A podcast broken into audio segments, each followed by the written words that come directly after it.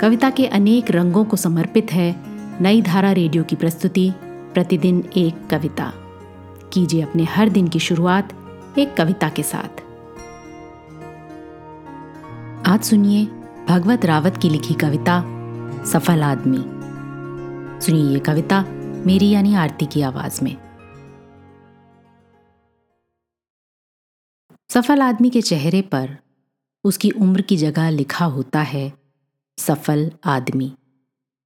वो नायक बनकर निकलता है अपने बचपन से और याद करता है उन्हें जो पड़े रह गए वहीं के वहीं, कि एक वही निकल पाया ऊपर, केवल अपने बलबूते पर। वो अक्सर सोचता है उन चीज़ों के बारे में जिन्हें होना चाहिए था केवल उसके जीवन में।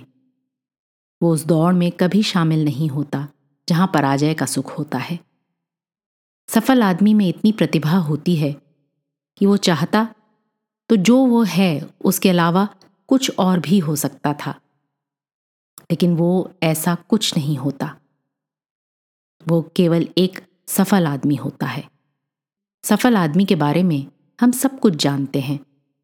केवल उसका दुख नहीं जान पाते।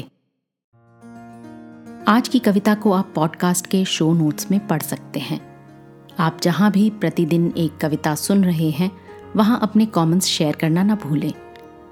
अगर आप चाहते हैं कि नई धारा रेडियो की ये प्रस्तुति हर सुबह आपके व्हाट्सएप पर आ जाए तो हमें इस नंबर पर मैसेज भेजें। Seven four two eight seven seven five three seven six कल एक और कविता के साथ फिर मिलेंगे।